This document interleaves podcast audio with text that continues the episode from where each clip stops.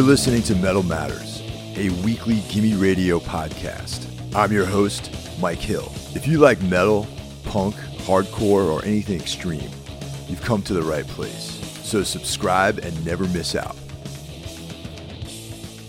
Did you enjoy your holiday?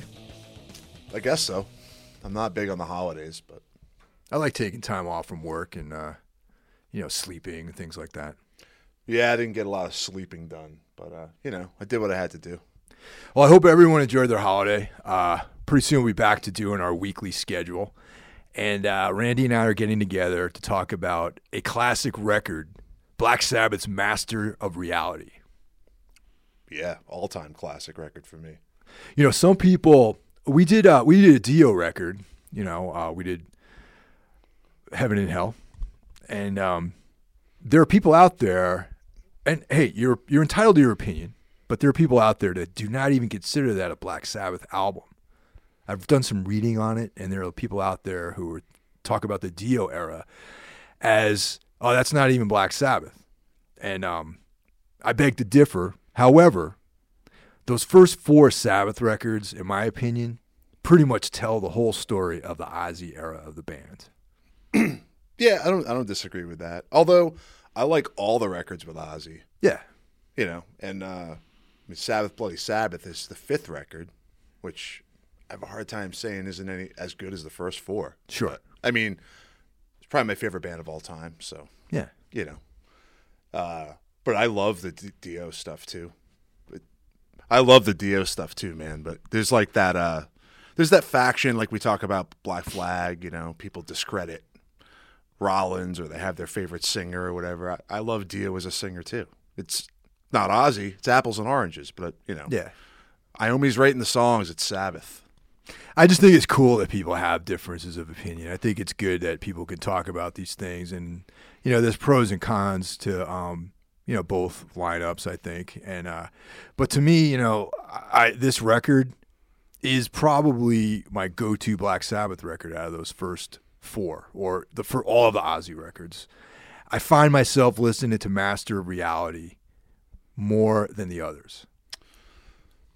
Yeah, I don't know which one I I would say go to more, but you know, prepping for this episode, I mean, I, I feel like all Sabbath is in pretty heavy rotation for me. Um, but this is I can't argue with you that this isn't my favorite record by them. You know, it's Yeah. it's up there if it's not. Yeah, I think that you can find the roots of a lot of other styles of extreme music on this record too. I mean, um, Oh yeah, so there there are riffs on this album that bands have made entire careers out of. well, I think you know you could say it for I guess the first four or five albums, but I think more so this one. You Yeah. brought up the riffs. This is the blueprint, man, for like doom metal, stoner metal, sludge metal, whatever you want to call it. I mean, this record is the blueprint for that, in my opinion. Yeah, totally. Yeah. So this is their third LP, released July twenty first, nineteen seventy one. 1971, this record came out. It's a while ago. That's quite. You weren't even born back back then, were you? No, I was probably being conceived around then. actually. Hopefully, to this record. It's 34 minutes and 29 seconds. Recorded at Island Studios, London, England. You know what's cool is uh, we go back to these older records, and it it always blows my mind how short they are. These like iconic records. Yeah, I like that. Yeah, and and we'll get into this in in in uh, in a little bit. But the other thing I really appreciate too is how quick these records were made too. Oh yeah, not only how quick they were made, but uh, and this isn't just for Sabbath. There's a lot of bands back then: uh, Zeppelin, Van Halen. Uh, you can go right down the list of bands, Thin Lizzy. But uh, the turnaround on the like, all right, the first Sabbath record was released in '70. Black Sabbath, self-titled, iconic record. Yep. Paranoid, equally as iconic, was released the same year Yeah. in 1970. Yep. And then, you know, Masters 71, Volume 4 72, Sabbath Bloody Sabbath 73.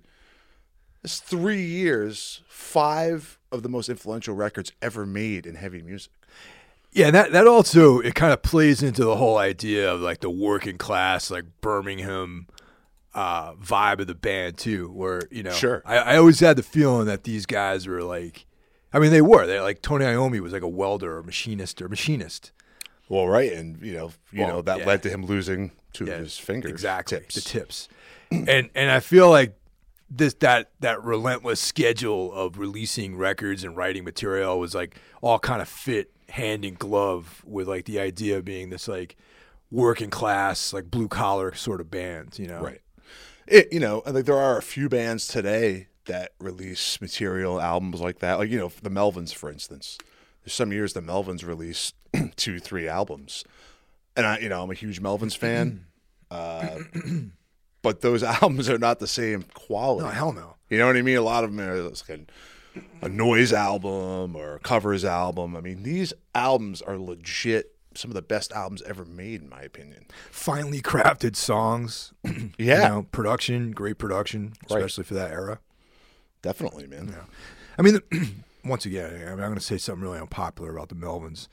I stopped listening to them when after Houdini came out. Yeah, it's a while ago. Yeah. So I, they don't even really exist to me as a band. Well, they have a. I mean, I, I like a lot of records after Houdini, but I will admit, I think that was their the pinnacle of the Melvins. You know, there's some great records after that. Still great live. Although, even for me, I'm probably a bigger Melvins fan than you. You definitely are because I'm not a fan. well, fair enough. Yeah, I, the last like uh, six or seven years, you know, I don't go see them every time they come around. I don't check out a lot of the records anymore. It's just uh, too much, you know. yeah.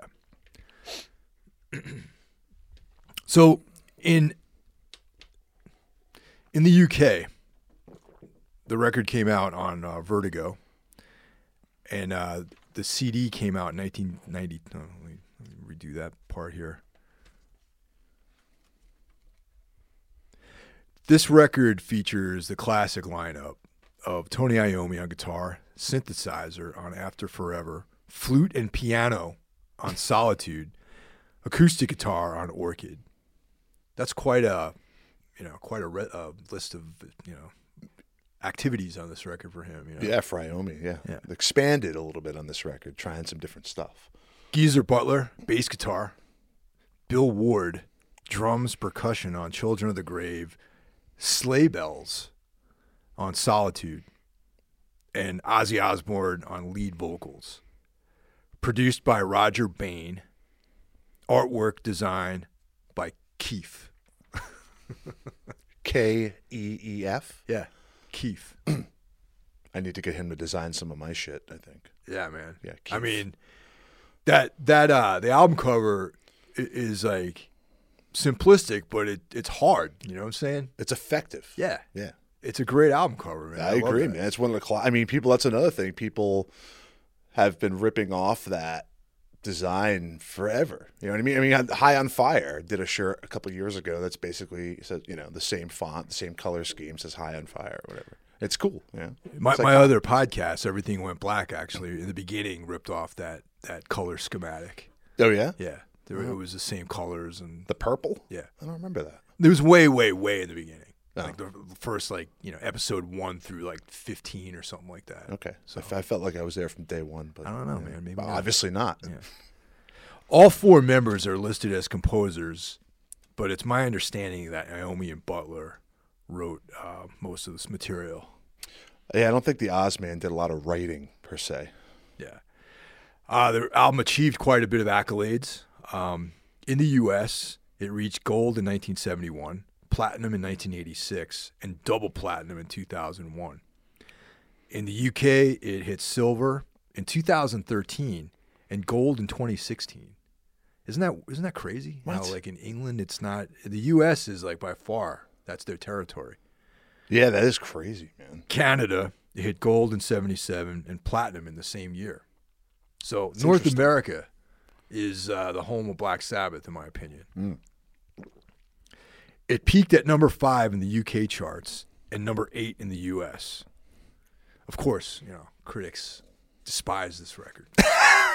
Oh, you can always count on critics to not Yeah. like something that's a masterpiece. yeah. I mean, they didn't, no one, the critics didn't like Kiss either, you know what I mean? Right. Like one of the most commercially successful bands in history. Well, And and I'm not. That's not to say that because something's commercially successful means it's good.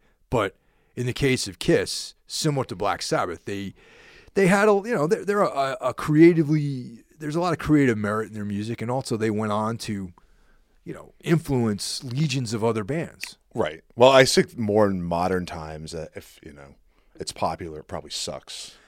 Probably in the '70s, but then again, there's a lot of weak stuff from the '70s that was really popular. But Yeah. but you know, but great bands like Zeppelin, Sabbath, Yeah, that- Purple, Rainbow were popular. That got like major airplay. Like, Yeah, AC/DC. you right. know. Try to turn on if there's even one left, a, a modern rock radio station. Find me something that's worth listening to. Good luck. You'd have to really go to like Sirius XM or something to one of those curated like uh, Yeah, but that's- Ozzy's that's a different- or something like Yeah. that. Yeah, Even that. I mean, it's cool, but they play like the same freaking songs over and over. that's true. Yeah. You remember WAAF in Boston? Oh, yeah, man. That's that's I kind of grew up listening to a lot of the stuff we talk about from the seventies and eighties. I used to like get up in the morning, get ready for school, and put on AAF and like you know have my my eggs and toast, and that's where I heard a lot of this stuff. you know, I, I recently tuned into WAAF when um around Halloween when I went up to Salem, driving through Western Mass Yeah, you know, to, to cut across to the North Shore. I called a radio station and they were playing some like Guns N' Roses or something like that. And I was like, oh, I wonder if this is WAAF. And sure, sure enough, it was. so there's still a hard rock station or a rock station. Yeah, well, you know, it's it's funny to think of Guns N' Roses as a classic rock band because, you know, I'm old enough to know when they were new. They were like a new band, Right. Yeah. Same here. You know, and it's like, you know, there's the GNR episode I did with Jay uh, Jay Bennett where we talk about that record in specific. But I remember like '87 when it came out, it was like, oh, this is like you know some new shit, but it sounded like stuff from the '70s, and then now it's all kind of melded into being classic rock. It's kind of interesting, you know. That record, though, I mean, my, that might be the one of the last like major records that got airplay that I consider like good. Besides the Seattle movement stuff, you know. Yeah, but that's debatable too. Really, some of that, like Soundgarden and Alice in Chains, really are great. You know, Yeah. I never was a big Nirvana fan. I wasn't either. Wasn't either. you know. Anyway, some of the um, critical commentary on this record, the Village Voice called it dim-witted, amoral ex- exploitation. Right up my alley. to me, that sounds like uh, like a raving review, man. Honestly, Yeah. I feel like some of my bands getting the same review. Yeah. Rolling Stones, Lester Bangs. Oh yeah. I think that's the guy who uh, his trip is more like television and like uh, Lou Reed and stuff like that, Velvet Underground. Yeah. you know. He didn't give it such a bad review. He was saying that it was mono- monotonous and, and hardly an improvement over its predecessors. But he added that he enjoyed the lyrics. Well, it's good. I mean, the lyrics are good on this record, in my opinion. Yeah. Uh, Geezer probably wrote most of them. Yeah, well, I mean, yes. Yeah. I wonder if Ozzy has ever actually written any lyrics, even in Ozzy Osbourne. Do you think he wrote? Well, well, well eventually we're going to talk about some of his later work, but yeah. Yeah, we'll get to him later. I I don't know. It's kind of a mystery, man. He gets a lot of like times I read about Ozzy or Sabbath or whatever. He kind of he kind of gets spoken of in like not a very flattering way for what he contributes. Yeah. You know, he strikes me as a guy who just like maybe comes in and, and knocks out some vocals. like, I could be wrong. Maybe he had a bigger hand in writing some of these songs, some of the lyrics as well, but that's not the feeling I get when I read up on this stuff. That's the feeling I get too, as well. And um, like I was saying earlier, you know, it's my understanding is that Iommi was the riff guy, you know, Oh. and, and Geezer was like the, the, the sort of, uh, you know, he was like the Neil Peart of the band, Right. From Rush. You know, Neil wrote all Neil. You know, we're getting off track here, but like, you know, Neil Peart was the guy who came up with the whole Rush lyrical rock opera like concept and everything. So all the darkness and apparently came out of Geezer, you know. Yeah, brilliant guy, man. um, some of the uh, you know as time went by, critics came around to the record. In uh, 2003, Rolling Stone changed their tune Go figure. and uh, ranked it at 298 of the top 500 albums of all time That just goes to show you I don't give a shit what Rolling Stone says. of, of time immemorial. It was ranked 298. Would that be higher on your list? I mean, yeah, for me it would, but like you get some jackass out there who's into uh, some weak ass shit, then you know maybe 298's not so bad. Yeah. You know. Um, they also listed it at number 34 of the greatest 100 metal albums of all time. What was number one? I didn't I didn't go that far. Probably not worth going that far. Yeah, you know, it- something. it's probably Metallica, I imagine. Yeah, the Black Album. It's a, yeah, I was gonna say it's probably either Metallica, like one of their worst records, or um, actually, how what do you think of the Black Album? I don't like it. I didn't like it then. I don't like it yeah, now. I, me neither, man. You know, it's like it's not as bad as some of the stuff they did later on. No, it's not. But it's. I. I think Enter Sandman is one of the worst songs Yeah, ever. horrible. Not just worst Metallica songs. I think it's one of the worst. I hear that. It makes me cringe when I hear it. I kind of like Sad but True.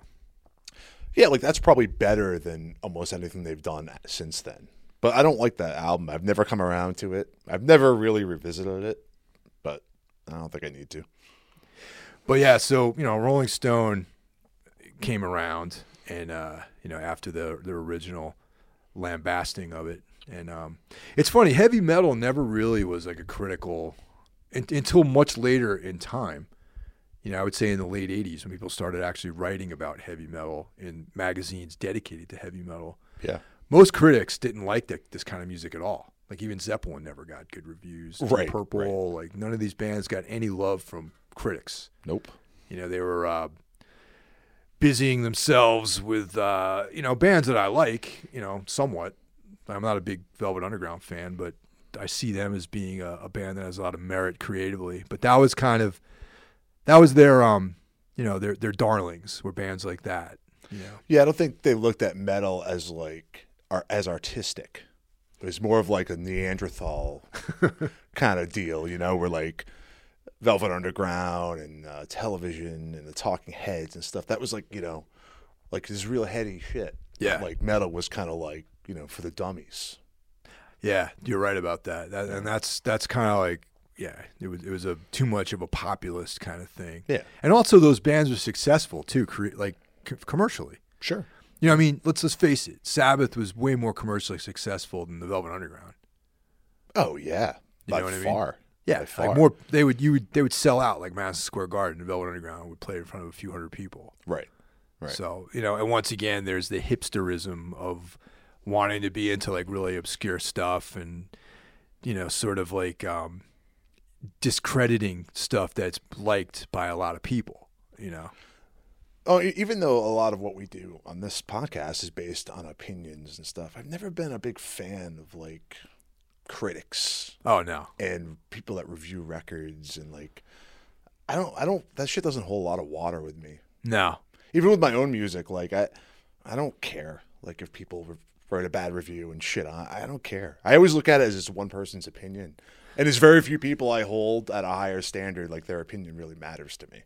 I'll go one step further about critics, where I feel like people that, you know, and I'm not trying to be like a dick really, but this is just how I see it. People that write about music are people who generally have tried to play music and have been unsuccessful at that. So there's a little bit of a, um, you know, uh, sort of aggressiveness towards other people who are successfully creating music.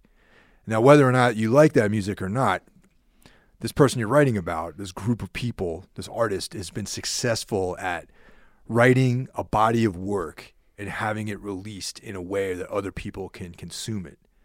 And your typical critic i- is bothered by that Right. because they weren't able to do something like Yeah, that. I could see that for sure. You know what I mean? And, that, and that's just like you know years of uh, of analysis and you know observing all this business. You know what I mean? Like the PR business. You know, Yeah. in, in general, like PR, I feel is like kind of that's parasitic. You know, they they make money, they make a living, yet bands don't make a living off their music. It's crazy. It's funny the music world. Almost everyone makes a living off it except the bands. Yeah, it's like the, it's like the worst deal you can imagine. You know what I mean? It's like slavery almost. You know. Yeah, man. you know, and uh, you had mentioned earlier about the the length of the record. Yeah. You know, and how a lot of the times the records are just shorter. And uh, back then, I was reading up a little about the different versions of this record. I guess early on there was some North American versions of the LP. Yep. where several of the songs were given like subtitles or like segments. Um, did you see any of this stuff? I think so. Like after forever was like the intro to that was called the elegy, oh yeah, yeah. and I've then the seen that. outro to Children of the Grave was called the haunting, Yep. And all these uh, the intro to Into the Void was called Death Mask. That's cool. Yeah, I, it is I cool. didn't. I didn't see that. I don't. The version of the record I have doesn't have any. Me, the one I, the physical version I have doesn't either. But I Death just mask. Happened to be looking, you know, researching stuff, and there was like all these different versions, and I'm like, uh, I guess somewhere along the line, some of the track listings were screwed up too, and uh, those little interludes, uh, embryo and orchid, were were supposed to be separated by Children of the Grave, and on some of the pressings, they're they're not. They're back to back, so it's weird. There's like these two little Little pieces. That are, yeah, yeah. But I thought those like t- uh, subtitles of like intros and outros to the song uh, were pretty cool. Yeah. What I have is for the original UK pressing. Um, there was uh, the, this is the one that came back out came out back in the day. Uh, side one was Sweet Leaf, After Forever, em- Embryo, the affor- the instrumental you mentioned. Yep. Children of the Grave was the last song on that side. Right. Side two kicked off with the instrumental Orchid, and then Lord of this World, Solitude, and Into the Void. Yes. And uh, yeah, I mean the the US LP pressing features the haunting. So that technically that track listing goes side one, Sweet Leaf, After Forever, including the elegy. Okay. Right. Embryo, and that's where you get the back to back um pieces, uh, interludes or whatever. Got it. Right. Right. Yeah. Children of the Grave with the haunting. Okay. Okay. Side two kicks off with Orchid. Right. Then a song called Step Up. Which is the uh, uh, intro to Lord of this World. That's right. Lord of this World, Solitude, Death Mask, and then Into the Void. Death Mask. Yeah, That's cool. it's a great name. Yeah, that's right? cool. Step Up is like I think like a sounds like a Madball song or something. Death Mask is a Lord Mantis album. Or Yes, Song. yeah, I think so. Yeah, I think. yeah.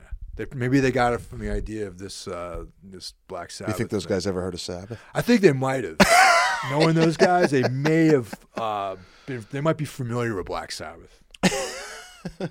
Uh, another interesting thing is, uh, you know, the phenomenon in heavy music that started years back of tuning down your guitar. Yes. I think was maybe attributed to this album.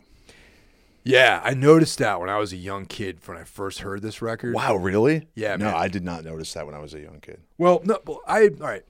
I think I was eleven or twelve, maybe. Been trying to think. Like I started playing guitar at like twelve, so I had been playing guitar, and I'd been tu- tuning to standard E tuning, Right. Like you know, with the little tuner you get and everything. Sure, yeah, that's what I started. And I remember, too. and I would try to figure out all these like Black Sabbath songs, just like on one string, you know, Yeah. because I didn't really know how to play chords. the same way I figure them out now. Yeah. and I noticed that you, I was like, how much lower? You can't get any lower. You were running out of neck. Yeah. So I'm like, what the, you know, like, like, is this a different instrument or what? What's the deal? And that's when I was like, yeah, this is like those guys play in a lower tuning, and I, it kind of blew my mind that I'm like, that's that's like allowed. It's pretty intuitive at that age for you to figure that out. Prior to you know, in addition to playing guitar, I also played like other instruments, and I kind of knew a little bit about music. Like I, you know, I started playing like you know like violin and clarinet and shit like that. Like Right. prior to my my delving into the guitar, the world of guitar playing. So I understood a little bit about where notes were and all these kinds of things. And, and I remember like I knew what E was, you know, like Yeah, yeah, okay, the yeah. guitar is like an E. And then I'm like, the open E, you know, the heaviest thing, you know. And when this song, I, I'm like, when I first heard this record, I was like, this is like lower than the lowest note on the guitar. So they have to do something. Is it unless it's a different instrument? Right. Well, that's still a good pickup, man. I mean, I never had any musical training. You know, I bought my first bass. I brought it home, and I'm like trying to play with my thumb, and then like somebody told me Like about two, or something. about two. No, not that. I was trying to play like my fret hand, like using my thumb and not my fingers. And then like someone told me about tuning. I didn't even know you had to tune. I thought you know like Just kind of like pick it up. yeah. So I bring it down to this. There's this little place like six miles from my house out in the woods called the Guitar Shack, and it was literally a fucking shack in Yeah. the woods. Got like a wood stove in there, you know. And I'd bring my bass there and have him tune it. And like, finally, the guy's like, "Dude, you, I can't like tune your instrument for you. Like, buy a fucking tuner. It's like twenty dollars." so, so as I'm saying, you're a little ahead of me back in the day, you know. I, I actually took guitar lessons for like maybe maybe like four months or something like that. I took one bass lesson. Yeah, it's like it's not necessary. I think it gets in the way actually of you learning the instrument in a creative oh. way. But yeah, so the you know the tuning down um, to on the track children on the tracks Children of the Grave, Lord of this World, and Into the Void. I only down tuned his guitar uh, a step and a half, an effort to reduce the pain from him playing was why Man. he initially did it. Man, he didn't think like this sounds sick. I'm gonna tune down. I, I no, that was like discovered that this sounds sick after he was like, oh wait a minute, like it's easier to play, and this sounds sick. And then you know, I guess as time went on, they were like, well, this will be easier for Ozzy to sing. Yeah, But then they they would say he would sing at a higher register the lower they tuned. so it kind of man. kind of backfired on him. Wow, that's funny, man. it's it's like it blows my mind how a lot of the iconic things about Black Sabbath were almost like afterthoughts, like the It- tuning and Accidents almost. accidents, you know, because I mean this I mean like all their albums, you know, have made a huge impact on heavy music, but just this record in particular, and maybe it's just me, feels like it has as like a, a very long reach into the extreme music world. Yeah, think about tuning down. Yeah. Well, I mean, most heavy bands Well, no one tunes in E standard Right. ever anymore. you know very rare. I you mean, if you're tuning in, like C C standard is like almost the net, the, the regular. That's normal. That's like a normal tuning now. you right, know? that's like it used to be. Yeah, you know, and now it's like okay, you know, we tune to like B standard or Right. A sta- people. Some fucking people tune to A standard. Yeah. You know what I mean? Yeah. Like B standard or B flat is like, I mean, that's more like a seven string, but like a lot of death metal bands will tune to that tuning. You know, like uh like Cannibal Corpse or something. You know Right. what I mean? But or they'll use seven strings. But it's like back when you know you're first starting to play guitar in, in the '80s or whatever. When I, for me, like in the '80s, it was like everything was in E. You know Yeah. and then the the idea of and I thought it was just because it sounded like more heavy and evil, but it, it apparently what you're saying it's because it diminished the pain in his hands. Which is ins- insane. Like crazy. That led to like generations of, of heavy bands tuning down. and it sounds way more evil. Yeah, of course. Oh man, Yeah. it's so funny. but uh, yeah, it's like, but like I was saying, this record, I mean, you can like across several genres of music, you can hear like you know bands like Kyuss, Corrosion and Conformity. You know, I hate one of our mutual favorites. I hate God. Yeah, man. you know this record because of the tuning the plotting riffs also and, and i'm going to talk about more like with i hate god. god i hate god is not like a straightforward band like there's all sorts of very intricate uh, timing things that go on within i hate god's music Yes. that i think might have originated from either this record or even the first sabbath album that has like this kind of jazzy drumming in it Well, you bring up that's a great example. You bring up I Hate God, and like when at first listen, a lot of I Hate God stuff sounds very simplistic. I I remember that. is. firsthand I, that it's not because you know not that I consider myself a great musician, but we got asked to be on an I Hate God tribute compilation, so we picked the song "Pigs" off the first I Hate God record, and then oh yeah, we'll knock this out in like an hour. Like we could not get the time. The timing was insane. It took us like multiple practices to even get in the ballpark of being able to competently play the song. Yeah. So the shit's not simple. Nope. You know, and I think that, you know, just this record too, even like the drumming, the timing, and you know, it's it's uh, there's a there's a feel to this record. You know, like I'm sure. I mean, back then they didn't use like some of the things they use now, like click tracks and all that stuff. But there's a uh, Sabbath has always had a very live feel. Like this version, the classic lineup of the band, Yeah. has Very always loose. had what's that? Very loose. Yeah. Loose, but not loose. Yeah, like a very live feel. Like it has a feel of a band that plays all the time and like has been gigging and touring and rehearsing and putting like this organic spin to it. And you know that I think translates to I Hate God. Like that's why they have that sort of like similar vibe in that the music has like a looseness to it, but also this like very the timing on stuff is always like in a weird comes in a weird place. Like the downbeats are in weird spots. Yeah, it's like it's always almost like a one beat off, but it's not. Yeah. It kind of gives it a little more soul Yep. than a lot of stuff, you know. Yeah. You know, and you mentioned like uh, Eyehategod too, and the real quick that you think of all the times Sabbath has been covered Oh yeah. by other bands, right? Yeah. But I mean, Eyehategod. Hydra Head Records back in the late '90s did a whole series called uh, "In These Black Days," Mm-hmm. seven inches of all bands from that time covering Sabbath songs, and Eyehategod. I hate Eyehategod had the uh, Sabbath Jam. It's called. That's right. Yeah.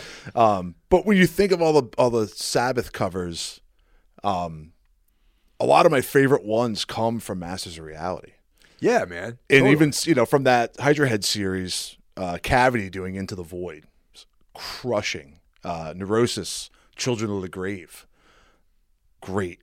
That's also from this record. Brutal Truth, uh, doing Lord of This World, that was from the uh, Earache compilation, the Masters of Misery. Um, Ulver, black metal band from Norway, on their album Shadows of the Sun covered Solitude. And it's absolutely amazing. But it's just, you know, you can go on and on. Those all are covers from Masters of Reality that are great. Would you say that Paranoid is probably their mo- well, all right? Iron Man and Paranoid are probably Sabbath's like two most iconic songs, Yes. right? I know they're not on this record. I know that. You're looking at me weird, but but I think that to maybe your average guy out there, like when they think of Black Sabbath, they're even you know someone who's just like, oh yeah, man, I listen to like classic rock radio, Black Sabbath, Iron Man, you know, Black Sabbath, Paranoid.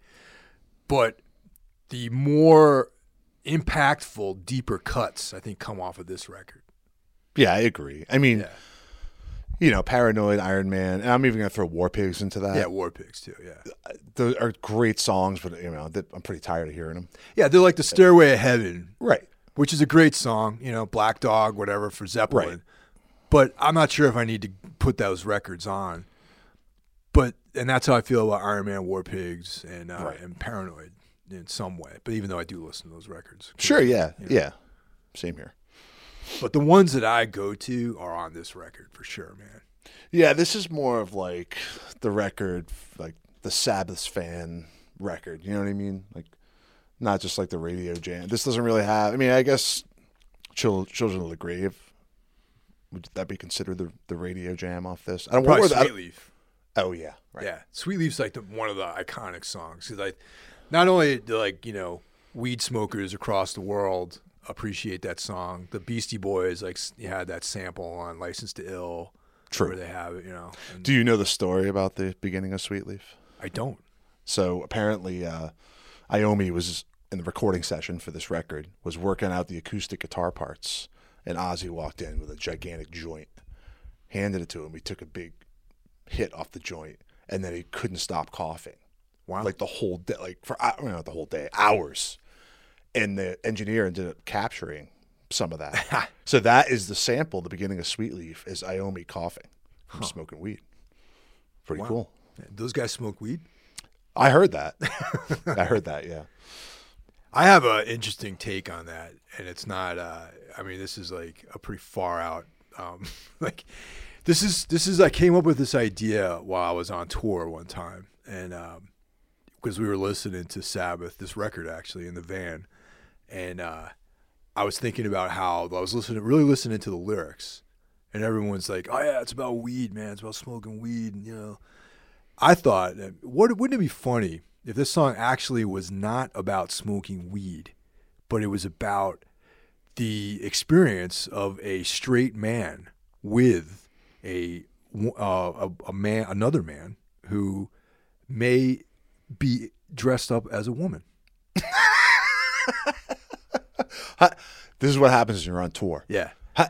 how Well, you like the- elaborate on that? Yeah, well, the line "straight people don't know what you're about." I Oh, love you, sweet leaf. and I was like, that that hit me one day when we were driving through whatever some desolate part of the country. And I was just like, man, you know, it's kind of funny, like straight people, you know, and it's like, and like I, I like I, you know, hey, I I like everyone. I think I I think you should do whatever you want in life as long as you're happy and no one gets hurt. And one of the things that I always, you know, like the the the re- repressiveness of our society sometimes doesn't allow people to to express their true feelings, right? So Sweet Leaf is about freedom, you know, it's about like embr- embracing some other non-conventional form of expression, you know, and and in the most commonly accepted meaning of the song is like the, the the pot smoking weed aspect of it. Right. But what if there was a nod to people who have lived this life where they're denying the sexual, physical desires that they had because they were afraid to embrace those, yet, and then they met someone who turned them around and they made, let them, allowed them, enabled them to embrace this lifestyle that's not generally accepted by mainstream culture. And if you go through all the lyrics in this song, there's things that back that up. And and I'm not saying that that's about it, but I'm saying it's something that popped into my mind while we were driving through wherever some like wasteland in this country. Ohio. And I think I think it was definitely somewhere in the middle of this of the country because if you want to talk about repression, maybe that's what was influencing my my like the lens I was seeing the song through might have been influenced by driving through like some ultra conservative part of the country and about how like people have a very uniform thought and would not accept you know other m- modes of living their lives and i was like maybe that's what influenced my the lens i was seeing the song through but anyway something to consider i might be way off base but you know Yeah, man. Well, hey, a lot of people will say, you know, lyrics. They want you to get, you know, get out of them what you want to get out of them. You know, they're not always just literal. Uh, this, you know, these lyrics were probably written in 1970 or Yeah. 71. So Sure. I don't know if people were thinking as in depth about these things. I think even more so then than now, people might have been thinking about Really? those things because yeah, man, it's like you know for how long? I mean, it's been it's not been cool to be gay for a really long time, and and as far as like general, um, you know, mainstream feelings about homosexuality, it's always been something that's been on the fringe as much, and and this music is about being on the fringe. You know, I'm not I'm not making a real I'm not trying to like say this song is about that, but it's just something that popped into my head that it might be about someone who is confused and isn't sure of what their orientation is.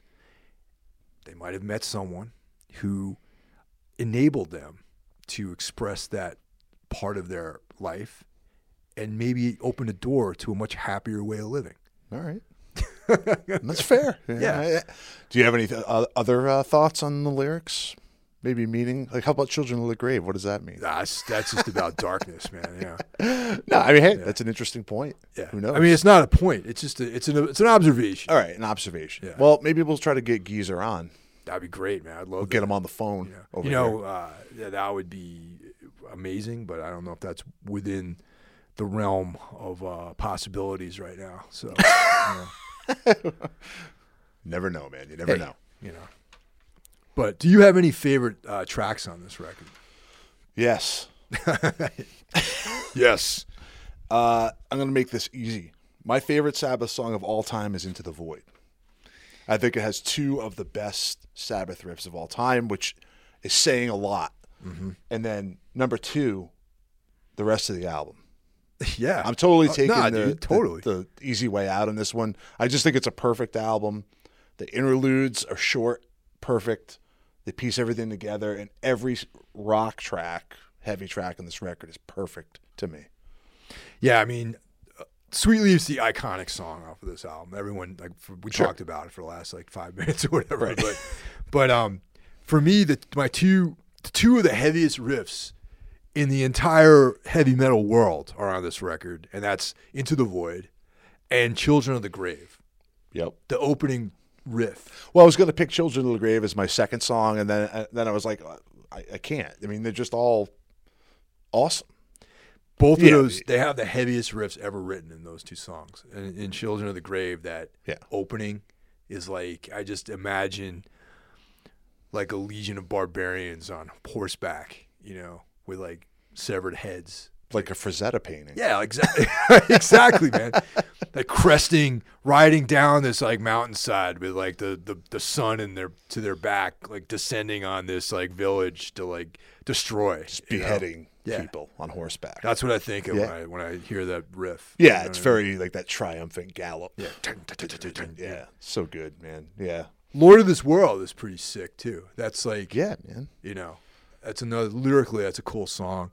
Into the Void, you know, great. Also about like fucking space travel. You know, what I Right, mean? right, right. It's great. You Yeah. know, maybe uh, Lester Bangs was was right about enjoying the lyrics on this record. You know what I mean? I guess. Yeah, I mean, uh, this record to me also feels like Sabbath at its most like clearest. You know what I mean? Like, I felt like this has the most um, clear vision of the band in some ways.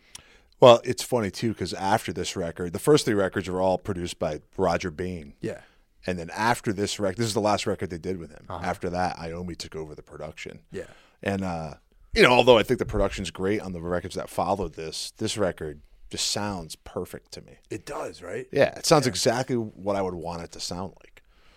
Um, you know, then after that, different people stepped in here or there, but I mean, the first three records really, you know, they just sound so organic.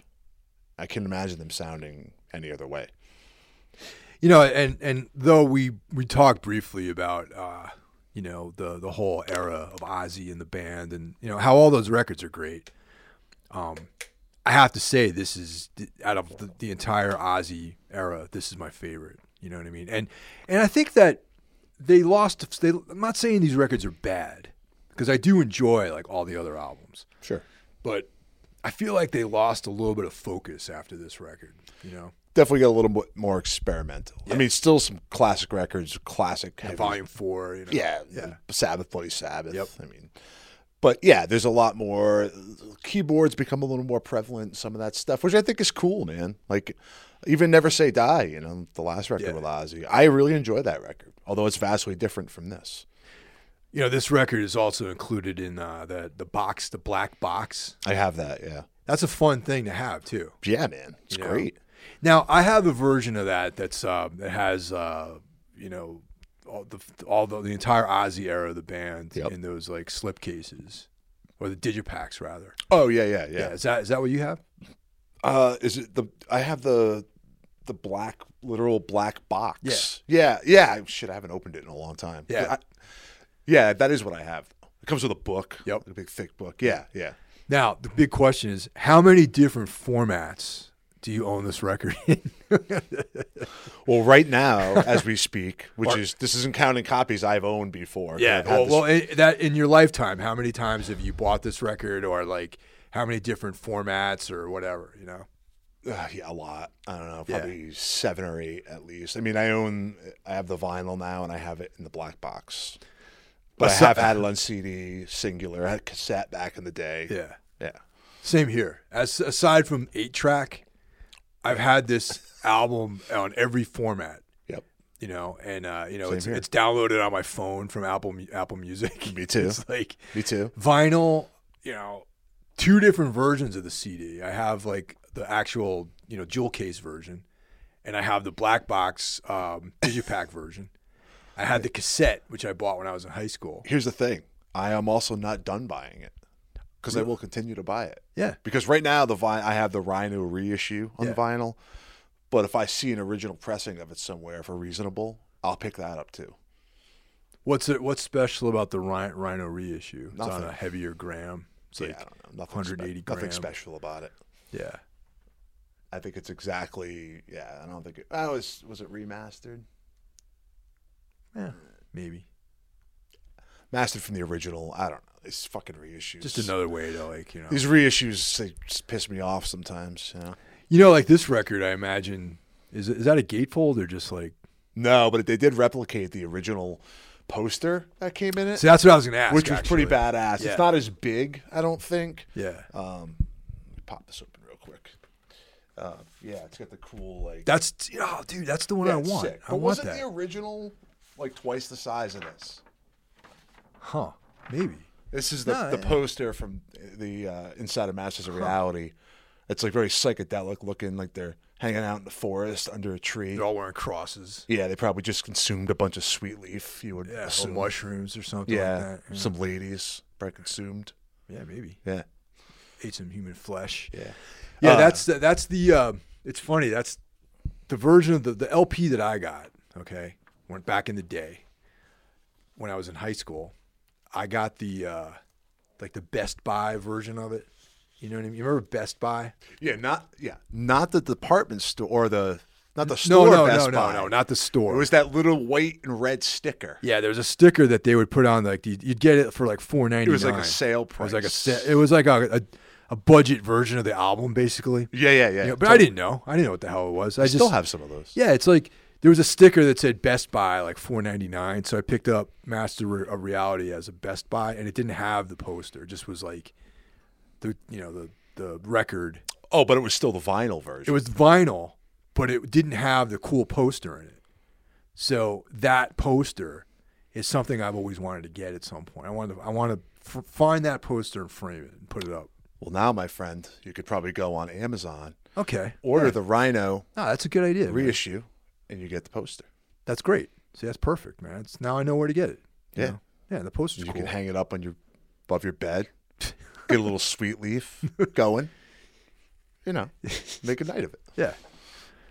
Yeah, it's cool, man. I, I didn't I didn't realize that that was part of the package there. But you know, it'd be cool if they put together like some deluxe version of that. I, you know, don't quote me on this 100%, but I believe when they did all these uh, Rhino 180 gram reissues, there is single and double LP versions Okay. of the first five or six albums, all the Ozzy stuff. I just, this was what I got at the time. Do you order that online? I don't remember On the if I internet? got it online or I got it at a store. I buy too many records. I can't remember.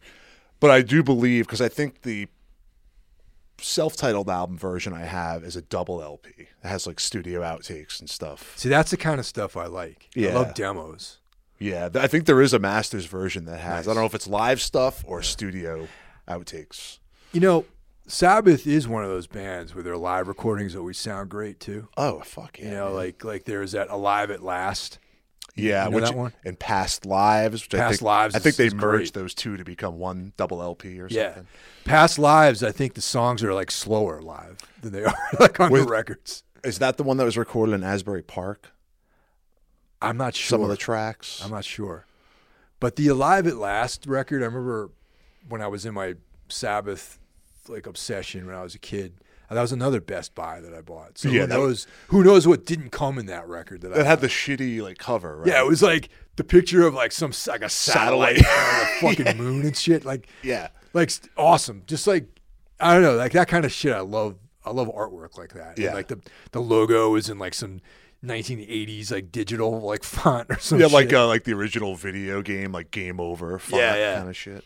And I just remember that record being just like just filled with like feedback and noise and like I'm like, wow, this is and I knew I knew kids that didn't like that record. I, I I didn't love it back then. I was like, this is too much like weirdness going on. there on. was too like I I shouldn't have liked that because I Right. wasn't really like like that should have stuck out to me as being not as a not a good record necessarily. But you liked it. because I came out of listening to like the song remains the same, you know, Led Zeppelin. The live records that are questionable if they were really live or not. Well, sorry, is there is there a controversy about that being Maybe live? not that one, but uh, one of my well, favorite Thin Lizzy's live record apparently. and uh, the the Judas Priest one. Oh, Unleashed, Unleashed in the East, East. which is my probably my favorite live record of all time, or one of them. Huh. I guess that one has uh, supposedly a lot of studio trickery going on. I didn't know that. Yeah, But be that as it may, like you, you know, whatever. At the time, I thought it was real. You know, so I came from like listening to like live records that were like sounded great, you Right. know? And then I picked up Alive at Last, and at first I was like, just like feedback, like we love you, like he's like yelling and stuff, and the songs they don't sound right or whatever. There's like they're, they're all fucked up sounding, but like Right. I don't know, it, and it just really it I guess the in general Black Sabbath was a band that I the first time I heard the Ozzy version of the band because I, I heard Dio first. yeah, right. We have uh, We talked about different this. stories Yeah. with that. Yeah, the opposite story. When I heard Ozzy, I didn't what the fuck is this? You know, like Right. this shit. The guitars are all out of tune, and all this guy, this guy can't sing or whatever. And I guess the same thing applied to that live record, where it was like it was it just it touched something in my fucking brain that really inspired me to like it. You know what I mean? And uh, yeah, so that's a I have a soft spot in my heart for that record. I like it more now. Yeah. And the crazy thing is that years later, decades later, they reformed Yes. for the most part, you know, with fairly pretty much the same people, except Yeah. the drumming. You know, Bill Ward wasn't able to do a lot of that, Right. You know. And uh, I remember all through the '90s, I was thinking like I'd never because Sabbath they had those reunions around Ozzfest, and I always kicked myself for not going. I didn't go to those either. I didn't go to them either because I was like, not that wasn't my thing. I'm like, no, I'm not going to some Right. you know, big event like that. You know, I'm too cool for that shit, Yeah. too underground, whatever. And I'm thankful that I got a chance to see Sabbath with more or less the original lineup perform all these great songs in like an out. I saw it outside Me and you were at the same show, in Jersey. Jersey. Oh, that's right. Yeah, Yeah. the PNC Arts Center. Yes. That was and that was the first time either one of us had seen Sabbath. That's right. Yeah. And I was like, this is. I feel thankful for that. It was great. Yeah. It and it was everything I hoped it would be. Yeah, I remember the lights went down, and I was just making my way back to my seat, and it was just went pitch black, and all of a sudden the sirens started from War Pigs. Oh, yeah, yeah. And it, you know, as much as like War Pigs is a little bit played out, when you're there live in that environment, dude, like yeah, the hair hairs were standing up on my neck. I- I got It was- chills, Me too, man. It was Yeah. it was all, and they were great that night. Ozzy sounded good. The whole band killed. I see them once after that too, on the end tour, and they were just as good, man. Yeah, I only saw him just that one time, man, and it was great. I'm glad I got a chance to see it, you know. And yeah, this record means a lot to me, man, and and um, you know, it's it's uh it's something that I I listen to this. I listen to it today, you know. I've been listening to it a lot this week. Yeah, I mean, I normally whenever we do these episodes, I always listen to the record while I'm putting the notes together. I do the same thing. But yeah. but this morning on the way over here, I I, I ran it. I ran the whole album, even though you know it's 34 minutes long. But, and it sounded just as good as it ever did. yeah, right? it's great, you know. undeniably awesome record. Totally. Praise Iommi.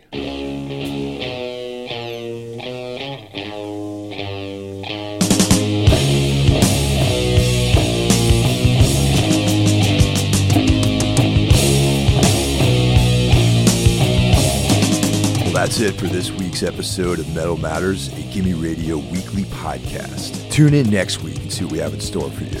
The show is available on all streaming platforms Apple Podcasts, iTunes, Spotify, etc. Also, be sure to check out Gimme Radio, streaming on the web, iOS, or Android, for one of the best metal communities, exclusive merch, interviews with artists, and so much more.